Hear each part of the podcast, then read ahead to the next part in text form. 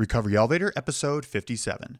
And I really believe that part of our recovery is to learn how to sit with those emotions and to accept that they're there and not push them away and to move into them and show ourselves some self compassion and loving kindness when we're feeling that way.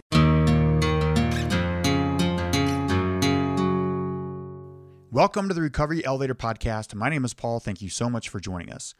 According to the Recovery Elevator sobriety tracker on my phone, I have been sober for one year, six months, and 15 days.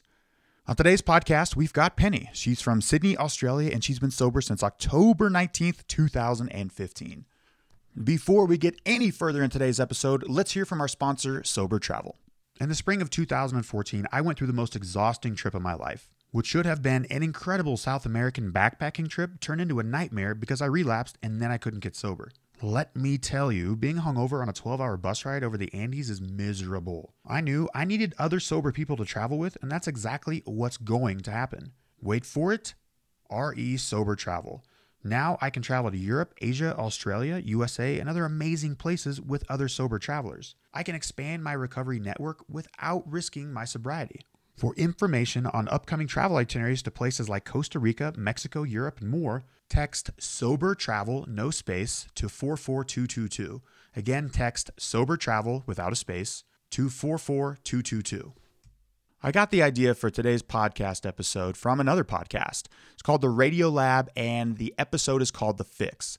A friend of my brother's sent me this via Facebook Messenger and just sent a link. There was no text, just a link to this podcast episode. I started listening and immediately knew why my brother's friend had sent this to me. The episode was about addiction. But as I continued to listen, I was bummed. I was disappointed. I almost got a little bit angry. Angry at the fact that there was no text in the Facebook message from my brother's friend. It was almost like he was trying to tell me something. Because 95% of that podcast episode talks about how there are quick fixes to alcoholism. I know from personal experiences I have sought out these quick fixes. I've looked high and low, I've looked under couch cushions to find the answer to my drinking problem. I've sat in physicians' chairs and asked them for pills to cure my alcoholism. And for nearly 30 minutes, this podcast episode nearly convinces me that there are quick fixes. I'm starting to rethink things. And then Gary starts chirping, and I recognize his voice. Listeners, Gary is my internal addiction that I have personified. Gary starts chatting. He's like, Yeah, Paul, you hear that? We can take a pill. This is going to be great.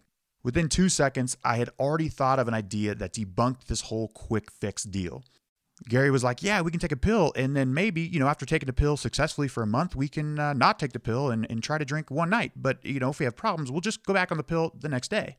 So after the 30 minute mark in the podcast episode, I was just like, Wait for it. Wait for it. Wait for it. Wait for it. Oh, here it is.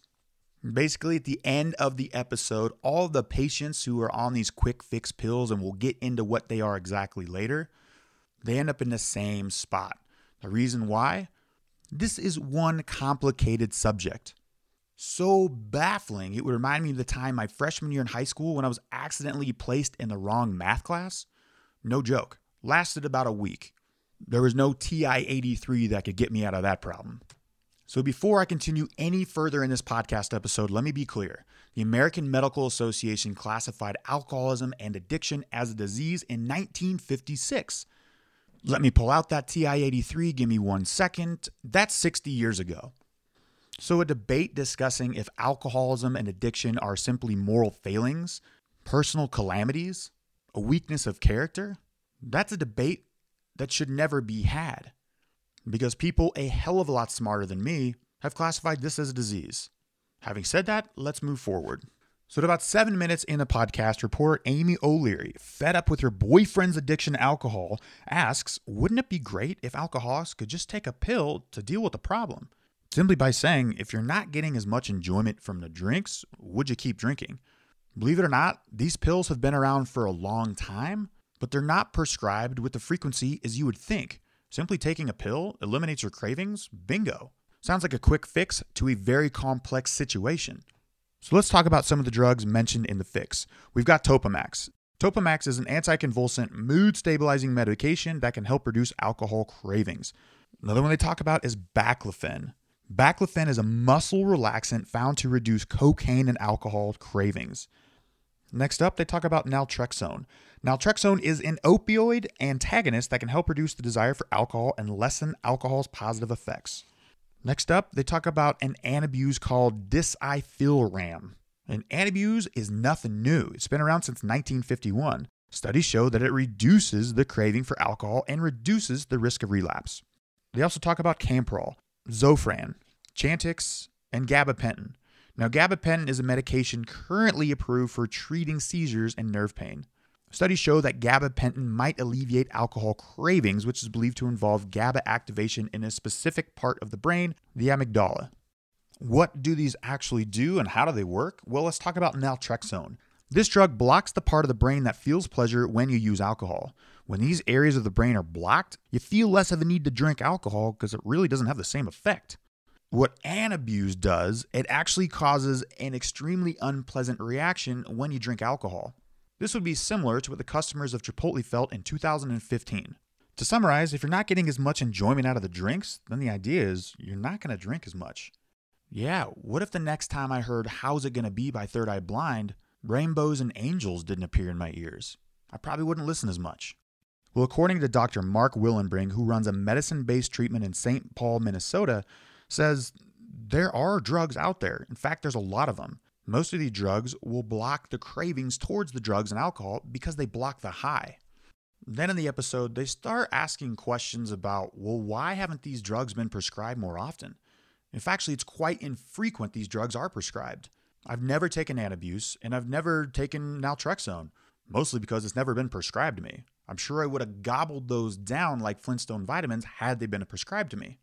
One culprit to the reason why these drugs are not being prescribed with the frequency that you would think is the 12 step program AA. It talks about how AA has created a large distinction from the medical community and alcoholics. After the cure of tuberculosis near the end of World War II, there were large medical wards that remained empty. They were approached by the founders of AA who said, Look, you've got these large areas, these large buildings with all these empty beds. You guys haven't quite cured the alcohol thing yet. Why don't you give us a shot? And so, thus started 80 years of separation in the medical community regarding alcoholism. They also mentioned a stat that I've also referenced in this podcast is that there are over 140 medical schools in the United States of America, and only 14 of them have a single course on addiction. That's addiction in general. Alcoholism might be covered in a single day. Good luck even scratching the surface on that one. In my opinion, that was a great strategic move by the founders of AA to take over those empty tuberculosis wards. Doctors, they had no answers at that point. In 2016, I've talked with doctors about this. They still have no answers. But I remember reading somewhere that in the 1910s or 20s, there was an actual box on a medical form that said hopeless alcoholic. No joke, in 1925, mine would read something like this asthmatic, allergic to horses, struggles with anxiety, depression, ADHD, and hopeless alcoholic. Check, check, check, check, check. That'll be $716. We do not accept Medicaid, and no, we will not validate for parking. So at least we've made some medical progress in the last 80 years. I've seen those medical sheets. In the box for hopeless alcoholic, it's not there. Yay for progression. Another criticism of AA is that they mention 6 out of 12 steps in AA mention God, and there's a reference to God on nearly every single page in the big book. My take on that is they leave out God is of your own understanding. God could be a spiritual being. For me, it's a power greater than myself. I got an email from someone last week saying that's why they have never been to AA, because they can't get over the God hurdle. Oh my God, get over it. They also referenced a study of a 100 people at an AA meeting on January 1st. They went back to that same meeting January 1st, 365 days later, and found that five out of 100 of those people were still in those chairs. Let me pull up my TI 83 one more time. Give me a second. 5%. Yes, that would be in the single digits. Interesting study. But I mentioned in other podcast episodes, January 1st is a terrible day to get sober. People who are waiting till January 1st to quit sober, There's no way they're going to just surrender on January 1st. Like that day is more special than any other day in the entire year. And also, that study does not take into account if people move, if they switched home groups, or or they switched programs. They went to smart recovery or something else. So, interesting study, but I don't think that gives a good reflection of what the success rate of AA really is. So, up to about the 32 minute mark, they're making a very eloquently stated, compelling case that there is a quick fix, a shortcut for alcoholism. There's a guy named Billy who firsthand experienced the devastation and the pain that alcoholism can create. Then he was prescribed some of these quick fix drugs and life turned around. Billy talks about a time when he had a couple of drinks and then he just set it down. Being able to do just that is something I've lost countless hours of mind productivity time thinking about how to accomplish just that. And after Billy says that, the doctor says, So would you say you're cured? And of course, they cued some kitschy music, said the medical industry is going to be flipped upside down. They just cured one of the most perplexing problems that's ever faced mankind. But like I said, wait for it. Wait for it. Here it is. About a month later, Billy comes back in and he talks about a long weekend. How his Gary, his addiction, said to himself, Hey, we got a long weekend. Let's not take the pill. And Billy drank again, and he says he missed feeling like himself. That interview was cut short, but then they did a follow up interview another month later and simply the tone of his voice has changed. I'm fairly convinced Billy's crying. You can hear it in his voice that life is going in one direction and it's not up. Billy talks about when he's sober, it's difficult to think back on some of the best memories he's ever had in life, and recalling they all involved alcohol. I experienced that same thing, Billy. Thinking back on the best memories of my life, it was like a Where's Waldo picture. I'm like, man, that was such a great time. But if you think about it, you're like, oh, there's Waldo and Jose Cuervo. Alcohol was definitely part of that memory. Yep, there he is. So here's what most people miss about what AA really does AA, it doesn't really address the drinking, it addresses the thinking. It's how to deal with those uncomfortable feelings. Air quotes, life on life's terms. The feelings you feel from the time your eyelids open to the time you go to bed at night. Those feelings can be pretty uncomfortable at times. Alcohol is just a symptom of the thinking. So after Billy's third interview, he says he's got a new hope. If there is one common personality trait we all possess, is we don't give up. We're still hopeful. Billy is on a new medication called gabapentin. I'm not Gary's doctor or a medical professional, but damn it, Gary, a pill is not the answer to this thing. But Billy does mention that he's going back to meetings, which is a relief to hear. So, with three minutes left in the fix episode, the hosts say, Look, this is a deep issue. These quick fix pills, they seem to only be addressing one part. You might have heard me say this before on this podcast, but alcoholism, it's a three-part disease: physical, mental, and spiritual. The pill really is only addressing the physical symptoms. How in the fuck do we deal with the other two components? Well, if you've listened to the previous 56 episodes, you've got a good idea. So now let's hear from our interviewee, Penni. Penni, how are you? Hi, Paul. I'm great. Thank you.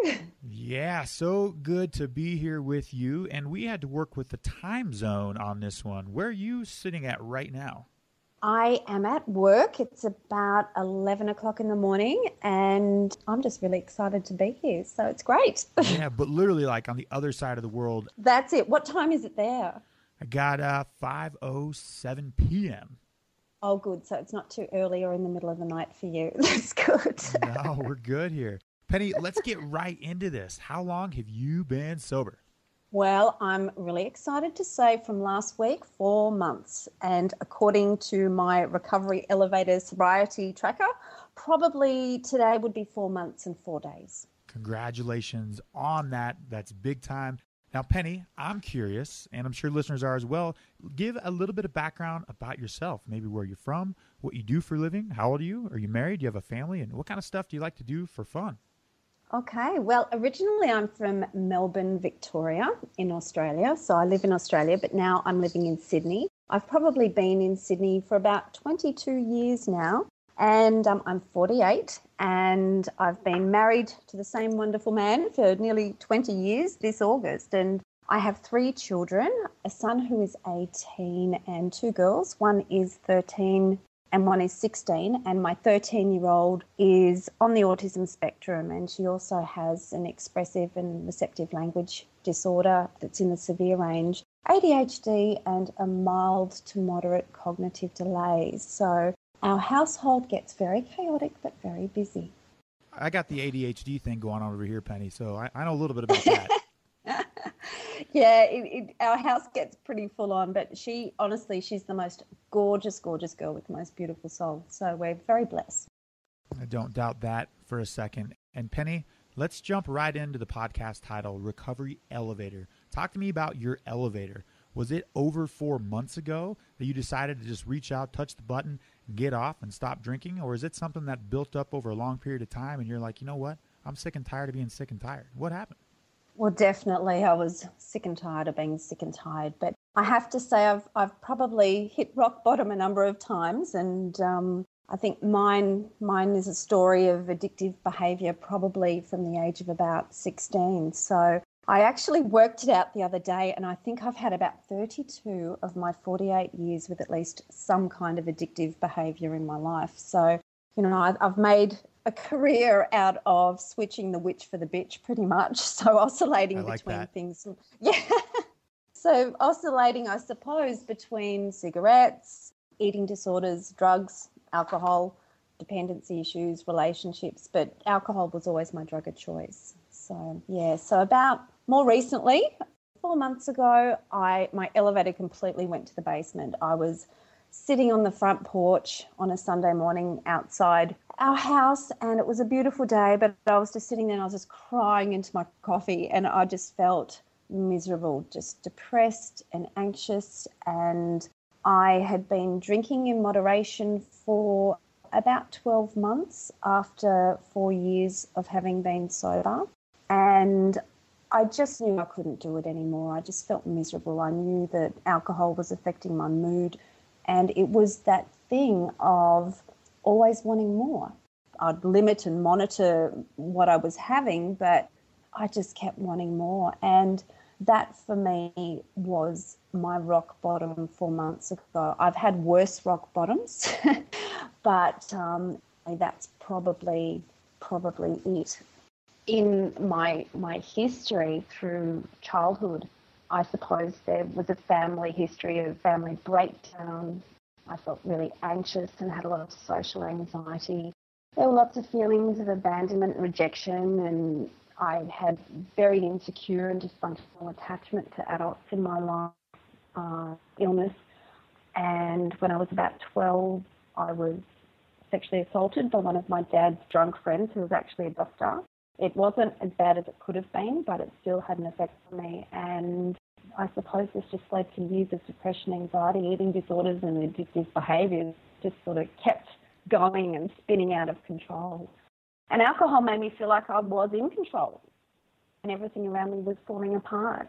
And it medicated my shame, my grief, and trauma and low self worth, and was a social lubricant for me. So I was able to mix and feel more confident when I was around people.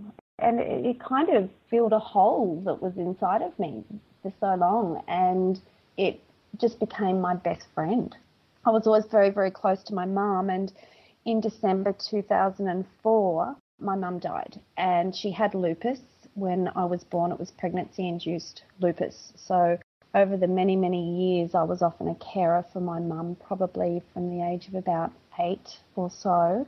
And we were a team, her and I. So it was after mum died, and, and I was not there, but I was in Melbourne when it happened, and she'd gone in for heart valve replacement surgery and had five weeks in ICU, and I'd sat by her side from like seven in the morning to eleven at night, and sometimes just sleeping in the Wow. waiting room yeah, that was that was really really hard, and that's when my drinking got really bad. Just to medicate the pain and and the grief, and to try and just escape it somehow. So that's kind of how alcohol really, I suppose, just took over my life. Uh, I saw no other way. Uh, I thought I, I, was dead inside after she'd gone. It was just, sure. yeah.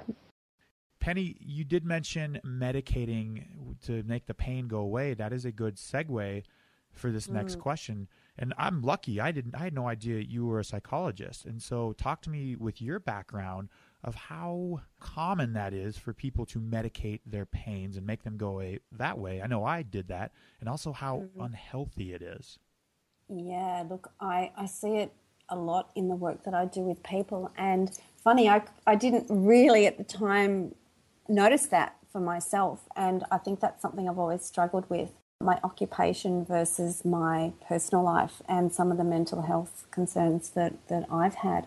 But I, I, see it in so many different ways. With, in particular, with the work that I do with adolescents, I see a lot of self harm and things like that that um, adolescents engage in as a means of controlling or emotional regulation, and it's very, very sad to see. And in adolescence, uh, the alcohol and drug issues that I have come across are more to do with social peer group pressures and those kinds of things. But there are certainly certain girls that I see that come through, or boys that I've seen in the past, who I can see that, you know, it's going to become a problem. Sure. I got a question. So when I, well, hey, for about a decade, when I had a bad feeling or just a negative emotion, and actually even when it was a good day but let's just focus on those negative emotions that i don't want to feel i would drink it away. Do you know where it goes? Like is it go in like a cellar in my back pocket or does it go away forever? I, i'm serious because the alcohol would make those problems go away. But like sooner or later you know I, I didn't find them anywhere. I didn't find them in the garage or anything like that but the problems all came back. Like where do they go yeah, they don't go away, Paul. they they hang around and I think they get worse. There's nothing worse than waking up hungover and depressed and even more anxious and oh. more miserable and sad. And yeah, that's that they don't go anywhere. They they just sit there and I really believe that part of our recovery is to learn how to sit with those emotions and to accept that they're there and not push them away and to move into them and show ourselves some self compassion and loving kindness when we're feeling that way. But I can only speak from my perspective, but that would be that I, I didn't do it that way. I just wanted to get rid of them, self medicate, didn't care what I did to myself to do it at the time, and it didn't end well. yeah, and you can comment on this as well. It's, it's kind of we're always seeking a shortcut, and my shortcut was the booze but even in like mm-hmm. 2010 and 11 and 12, when I had two and a half years of sobriety, I was still seeking shortcuts to make those bad feelings away. Whether that came in benzodiazepines, um, shortcuts, even just like you know sprinting and running, exercise, till I just can't think of anything. But what have you found to be yeah. the most helpful way to make those feelings go away? And I don't even want to use the word "go away." And I think you might have hinted on it. Is just sit there and feel them. Is is that what I'm hearing you say?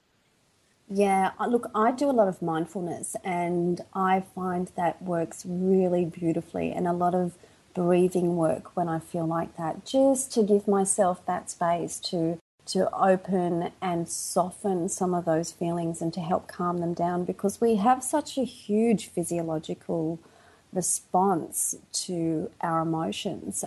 We get hijacked by our emotions and our limbic system and it, it's not until we can calm that down in some way that we can actually access our more executive functioning where we can problem solve and come up with some solutions and kind of be aware of the thoughts that are racing through our head and the negative self talk and then do something with that. But my first port of call that I use for myself as well as teach people is just to breathe and, and a lot of somatic experiencing. So, working out where in the body that feeling sits. If it's fear and anxiety, it could be in the, in the tummy. If uh, for some people, it might be in the throat or the heart or even in the head. And to just use your breath to breathe into that space, to soften and loosen those feelings and just allow them to let go with the out breath. And honestly, it's really surprising how well that works. And you only need to do that for 10 minutes. hell, if you've got three minutes, three minutes is better than nothing. Sure. But it, yeah, it just kind of helps to calm that down and to just learn how to sit with that in without judging it as good or bad. And it's a, about acceptance and then kind of surrendering those feelings and knowing that it's just a part of our humanness. It's part of who we are. We're never going to not feel anxiety or not feel sadness or not feel anger because that's part of what makes us a human being. But it's how well we are able to regulate that for ourselves and make better decisions with regards to how we heal ourselves with Sure. those things. Yeah. And thank you for explaining the mindfulness and the breathing technique because I was going to ask. And again, I, there was something else I didn't understand you correctly. I, so I breathe with my silence and I read limerick poems. Is that what I heard? Like the Irish No. poems? like, just pull out a book of limerick poems. Was that what you said? No, no. Oh, gosh, that's funny. Breathe into the body. So you work out in the body where that pain or where that feeling of discomfort is, the heaviness from that emotion. And you breathe into that space and kind of allow that emotion to soften and expanding that space, not the emotion. Sure. Well, I- and I'm just joking breathing it the, out. The limerick Oh, you poems. but- oh, well, you said something earlier. It was like a limerick system or something. I didn't understand. Oh, that. limbic, Oh, limbic. that's it's not a limerick poem. Okay, I was like, okay, I like poetry. I can do this. I What's the do What's the limbic system?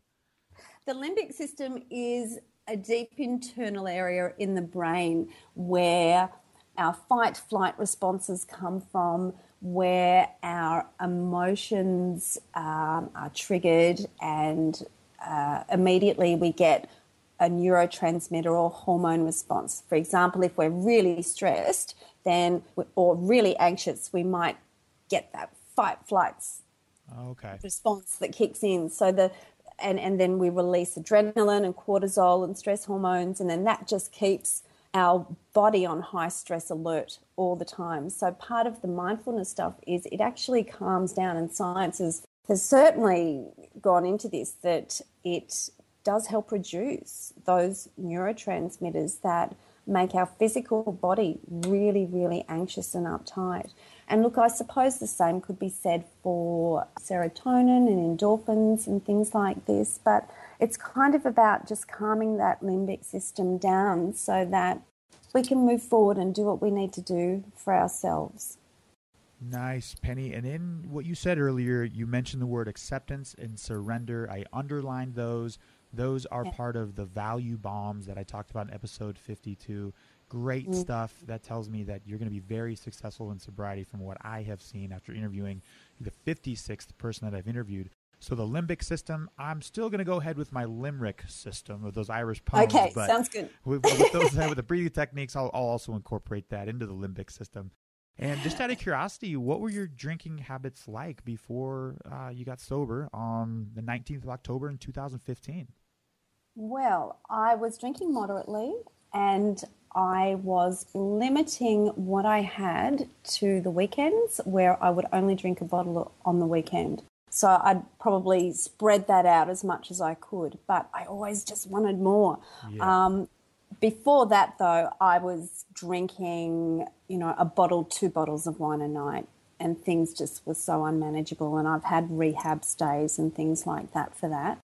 But I kind of thought when I started back, oh, you know, I can do this. I can probably have one or two glasses of wine and be quite okay. I can control this. So it was How'd like that that voice. Oh, not too good. Well, I, I managed to control it, but like I said, I just wanted more. And then I was getting really depressed.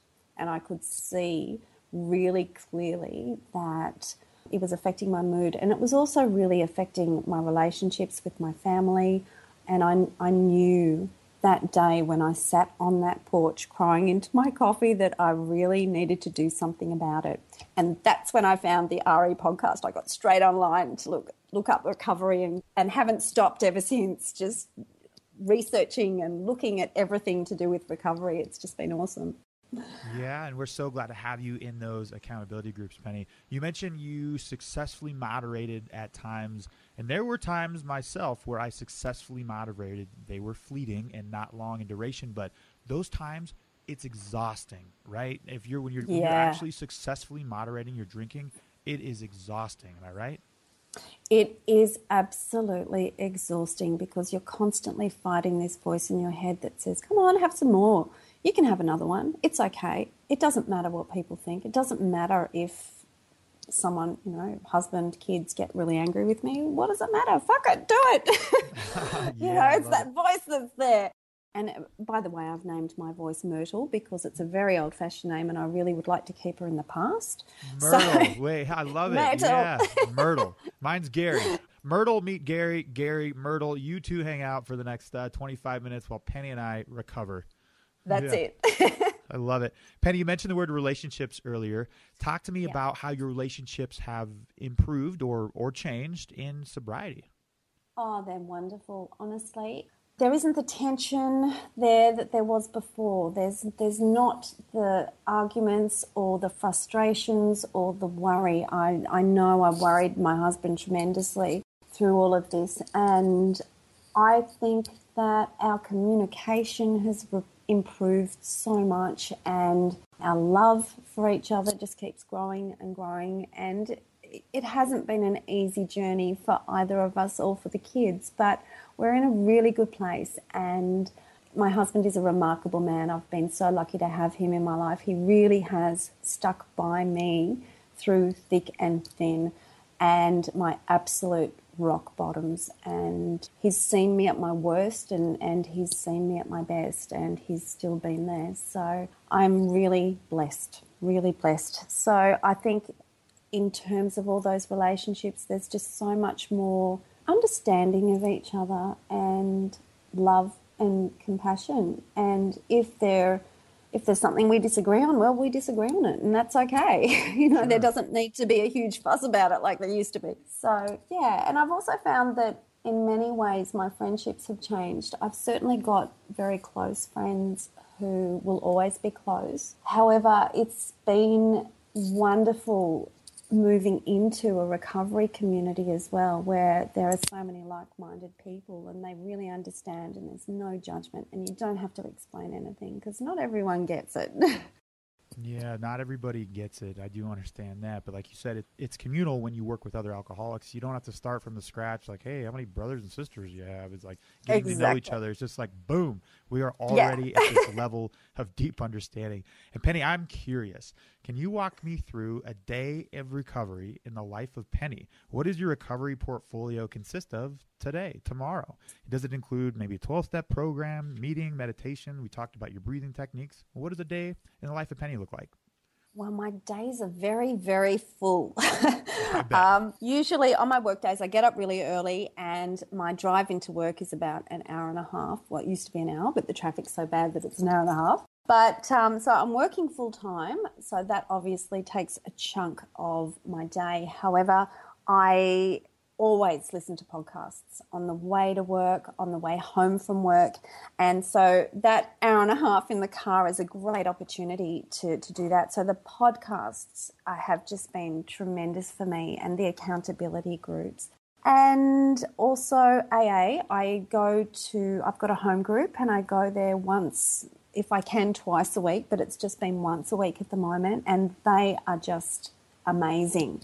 And I had been to AA previously, but I was looking at the differences, not the similarities. And I thought, hell no, this is not for me. Damn those differences. yeah, but, but these guys are just totally awesome. And I love being a part of that group. And um, so, and I've started doing 12 step work with my sponsor, who's really not a sponsor, but she is kind of thing. It's a bit hard to explain, but she's a friend of mine who I reached out to four months ago and said, right, I need to do something about that. So she really took me under her wing and has been beautiful. So yeah, look, I, I suppose it's it's the little things and just the everyday stuff. I just try to keep it simple and use a lot of mindfulness throughout my whole day. I, I'll be walking to work from where I've parked the car and I'll notice a beautiful flower that's on a bush or um, the way a leaf might fall from a tree. And I, that, I know that might sound a bit silly, but I just take so much joy in those little things. And that's what I look out for. So my day is very mindful and I, I try to practice that that presence and to stay in the present moment. And I definitely do meditate and I use prayer and those kinds of things, but probably not in a routine. Schedules for me are really hard to keep because each day is kind of very different depending on what's happening at home. And it's hard sometimes to fit that into work, but if I've got a spare space, I will. So, yeah, so it's all just for me, I suppose, just accepting what it is that happens each day and just kind of one day at a time and just surrendering if stuff happens and handing it over to my my higher power which I I see as not so much religious based but more of a higher universal energy that's kind of out there and I've always had a strong spiritual side in that respect I was very lucky. Mum was a clairvoyant and a shamanic healer, so I've kind of grown up with all that. So I've got a real, yeah. I suppose, sense of, of that for me. So anyway, yeah, that's kind of like my days. And then I look, I get home from work, and then it's all chaos with dinner and making lunches for the next day and what have you. But I do try to get to bed at a reasonable time, and I love just sitting, and that's when I listen to some more podcasts or I might write in my gratitude journal. Gratitude is a big thing for me. I like to hunt the good stuff and Definitely. and it, it just bring more joy in. So yeah. I love it. And talk to me a little bit about what recovery is like in Australia. Maybe is there a stigma? This could be more of a stereotype on my end, but you said traffic yeah. earlier. I'm like, wait, you guys also sit in traffic for for long long amounts of time. I thought we were the only crazy country to do that here in America. Also, Crocodile Dundee, that's a stigma or, or stereotype, shall I said. I, I didn't think you guys had free roads. I, I thought you guys just, uh, you know, were like the outback in the bush all, all the time. I think in Australia, beer is the biggest thing. Like, in terms of recovery, in terms of um, alcohol, I think we are a big drinking country. And I suppose when I think about it, all the ads on TV, you know, everyone's having a barbecue. Um, there, it's a beautiful sunny day, and there's always alcohol in someone's hand. So, recovery in that sense has been challenging, but I don't think it's probably any different from anywhere else. Really, it's we we have some groups that are really advocating recovery beautifully at the moment. Uh, one of my girlfriends runs Sydney Recovery in Melbourne, uh, sorry, in Sydney. Oh gosh. And she has a Facebook page, and they're working very closely with Reverend Bill Crews, who is runs the Exodus Foundation with the homeless people and with people in addiction, and they've actually brought the recovery walk to Sydney. So there's a lot of advocacy oh, cool. that's starting to happen. Yeah, and I would love to be more of a part of that. So we're getting there. We may not be as strong with our events here as what you guys are in the States, but I'm hoping we're going to get there. Yeah, and uh, just quick question. So, if you're at a restaurant, you know, past four months ago, maybe in your drinking days, and you're like, "Yeah, I'll take a beer." What kind of beer do they bring you? Oh boy, I reckon they would probably bring you a Corona or VB or Foster's. Foster's, that's the answer I was looking for. How do you say it? Foster's. Foster's. But that's my that's my Aussie accent. I get it. Say it one more time. Foster's. Foster's. Got it. That's it. Nailed Beautiful. It. Fo- Foster's. Got it. They're going to stop right there because I'm not even say it again because I got it, nailed it for everybody to hear. Foster's. Got it. Beautiful. yeah, you mentioned the recovery walk. I just found out a couple days ago. Uh, there's so much on my plate, right? And I had a I had a lunch with a coworker, and she was like, "You got to start saying no, Paul, because I've got this podcast that takes about 20 to 30 hours a week, which I love doing, and I'm never going to give that up." But she's like, "You know what? You got to start saying no to things." And no joke, 20 minutes later, I got a call from somebody asking if we could donate services and I'm like, "Well, what's uh what's the run for, you know, trying to think of like an easy way to like say no and um, they're like, "Oh, it's a recovery run." I'm like, "Damn it, I'm in. Full in. How can I help out?" Um, Good on you. yeah, and so I'm excited that these runs and these public events are going to be taking Thank place. You. This one's in Bozeman, Montana. It's coming up, I think, May 21st. And I'm, be, I'm actually going to be talking for a little bit, I think four or five minutes at the event, just about recovery in general. So it is really cool that uh, you guys are starting to have that in Sydney as well. And hell, so are we in the small town of Bozeman, Montana. And And Penni, we have reached the rapid fire round. If you could answer these questions within 30 to 60 seconds, that would be great. Are you ready? I'm ready. Number one, Penni, what was your worst memory from drinking? I would say the arguments at home um, that my children witnessed. Yeah. Hmm. And number 2 mm. we've all heard that aha moment from a brilliant inventor. What was your oh shit moment when you realized, like, oh, I can't control this? Oh, when I became aware that moderating my drinking just left me wanting more and feeling angry about that, resentful about that, and feeling as miserable as hell. So, yeah. that sounds exhausting, like we talked about earlier. Number three, Penni, you've got four months and about a week. What's your plan in sobriety moving forward? Oh, I'm I'm just so excited to be to be moving forward with it all and to just keep learning and um, growing and being of service to others. And I, as you probably know, I started a Facebook page in Sydney. It's called Recovery Buddha, and it's an accountability group here, and it's for anyone. And I, I just felt I really needed to do something to be accountable. And you, your example has just been tremendous in giving me the courage to do something like that and just just to keep growing and learning there is just so much more that I want to experience in life and to bring the joy back to bring the laughter back and that's where I want to move forward in those areas. That is a damn good plan, Penni. Yeah. Did you say recovery border or recovery Buddha? Um, recovery Buddha, yes. Okay, so if people in, in Australia, or, or is it a regional thing, or they just Facebook uh, Recovery Buddha, and they can find it? yeah, you? it's just a Facebook page. Yep. Okay, love it, love it. Uh, number four, Penni, what's your favorite resource in recovery? It could be a book, an app, a twelve step program. Let's hear it definitely the RE podcasts and Omar's Share podcasts and Shane Sober Guy. I just love them, absolutely love them. And what that's done for me personally is made me not feel so alone and, and given me a sense of belonging and community and I, I really needed that because I drank in isolation at home. so being a part of a community I think is just so important. So definitely the podcasts, the accountability groups, and AA. Love it. Penni, in regards to sobriety, what's the best advice you've ever received? Hmm.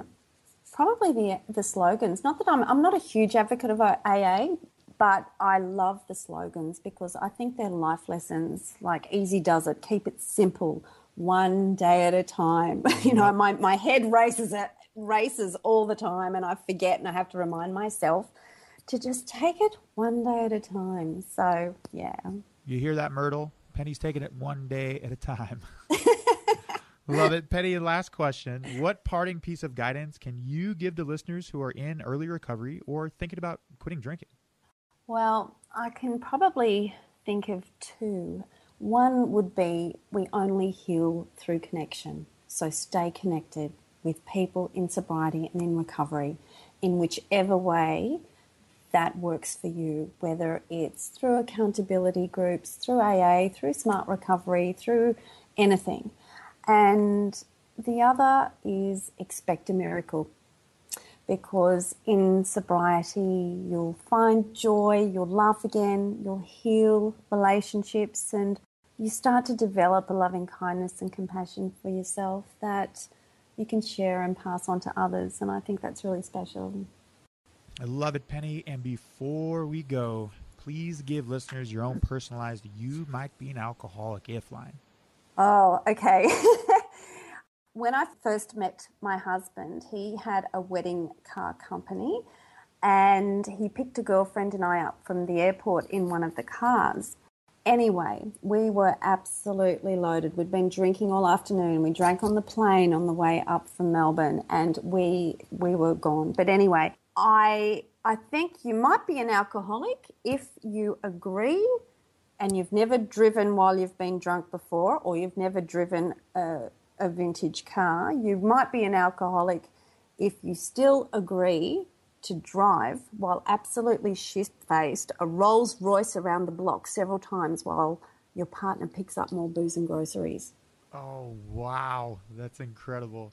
I love it. Penni, thank you so much for helping me stay sober. Keep doing what you're doing in those groups. I love the videos. I love the inspiration. You're a leader for all of us. Thank you so much, Penni, for joining us today. Oh, bless you, Paul. Thank you for having me. You you absolutely rock. I'm so grateful to be here. Thank you. Recovery Elevator, check out the forum. It's community.recoveryelevator.com. Don't put www in front of it because you're not going to get there for some reason. Community.recoveryelevator.com. It's a totally different platform than the Facebook groups. More of a discussion. You can get lost in there with just reading all the posts. You've got to create a username and password to enter so it's private. People on the outside can't see what's being posted. There is a wealth of knowledge in there. I am in there daily conversing. It's a great resource. Recovery Elevator, you took the elevator down, you got to take the stairs back up. You can do this.